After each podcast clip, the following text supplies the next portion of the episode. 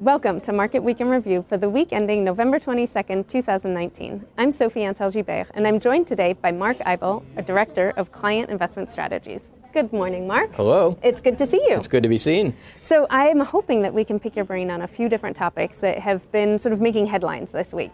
The first one that I'd like to um, like to get your thoughts on is around markets and mm-hmm. how markets have reacted this week. Second, we have some interesting economic data that's come out this week. Third, Brexit is always sort of top of mind for everybody at the moment. And then, led, lastly, um, Fed meeting minutes came okay. out last week. Sound good? Sounds great. All right. You okay if we start on the market side? That's great. So markets have been pretty flat to slightly mm-hmm. down this week. What's behind that? Should I guess? Might it be trade?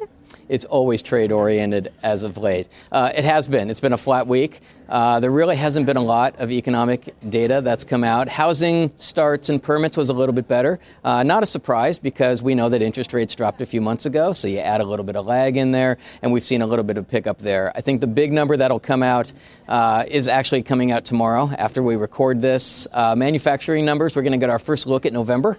Uh, October flash numbers and October manufacturing numbers looked better, which kind of starts building this thought that maybe we've had a, a bottoming in the global slowdown a bit. Uh, we want to see confirmation in November. So we're going to get manufacturing flash numbers in the States. We're going to get them in Europe. We're going to get them in Japan. I think that will, will be the thing that sets the tone maybe for uh, Friday morning. But you're right. Uh, there, other than that, which is in the future, there hasn't been a lot this week. Therefore, trade moves the markets. And we saw that this week in that the only real movement that we got, the market dropped, uh, the Dow dropped a couple hundred points yesterday for a one time period, right after there was more rumors. Is phase one on? Is phase one off? What does it mean for tariffs?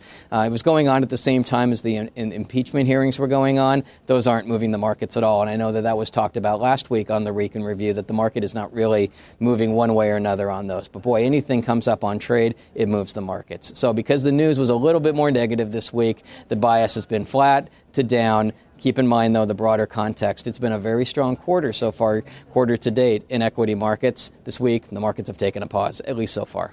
So far, yes, and we are recording this on Thursday afternoon. What are you What are you sort of anticipating for the economic data releases that are coming out tomorrow? Anything that you would want us to, you know, as we're watching the news tomorrow, um, anything that we should we should be aware of? Yeah, I think the key thing is just going to be is to stay right around that 50 number. 50 is when you're in economic expansion, and those numbers moved up in October. Do they move up or stay?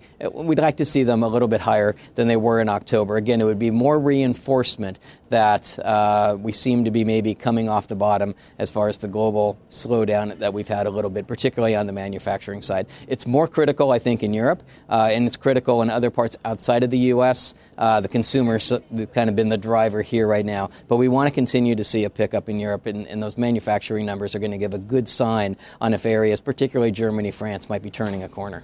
Okay, let's stay in Europe for a mm-hmm. minute um, and and move to Brexit. Mm-hmm. Um, what are the developments there? Uh, similar to here, there's hearings and debates that go on. We had uh, presidential debates on the Democratic side here, and Johnson and Corbyn had a debate. Um, kind of leading up to the, the general election, which takes place in three weeks. So I don't think the dial moved very much off of that debate.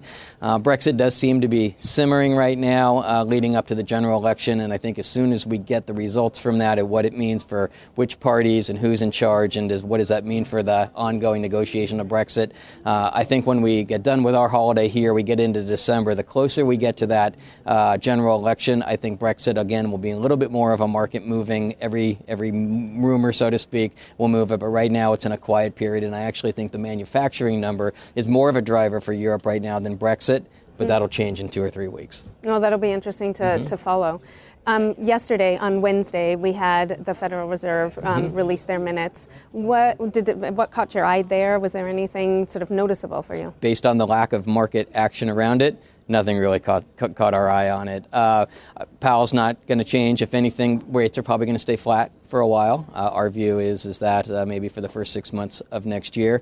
As far as that trade-off between inflation and unemployment, I think the Fed is comfortable right now, waiting on trade, like many of us are. Uh, I would have liked to have been a fly in the wall. Powell and President Trump had their behind closed-door meeting. I'm sure that uh, I think I have a pretty good idea what uh, President Trump was probably saying, what he thinks about Fed policy uh, Fed Chair Powell, I'm sure, reinforced his view on what his role is. Nothing's going to change on either side of that. And the lack of movement, I think, in the markets shows that uh, nothing really came out of that meeting of substance, and nothing really came out in the meetings to change this market view that we're probably in a pause uh, for, mark, for, for interest rates. So whether it's whether it's Fed policy or markets this week, it seems to be a week of pause. Is uh, kind of sums up everything for this week. Well, maybe going into you know next week, sort of being a bit more of a holiday week. Maybe that's maybe that's good. It's a hopeful reprieve. See. Excellent. Well, thank you very much, Mark. That's all My we have pleasure. time for today. But um, as always, thank you for your insights, and thank you for joining us. We are actually going to be on holiday next week at the end of the week, so we will see you again in two weeks' time. Thank you.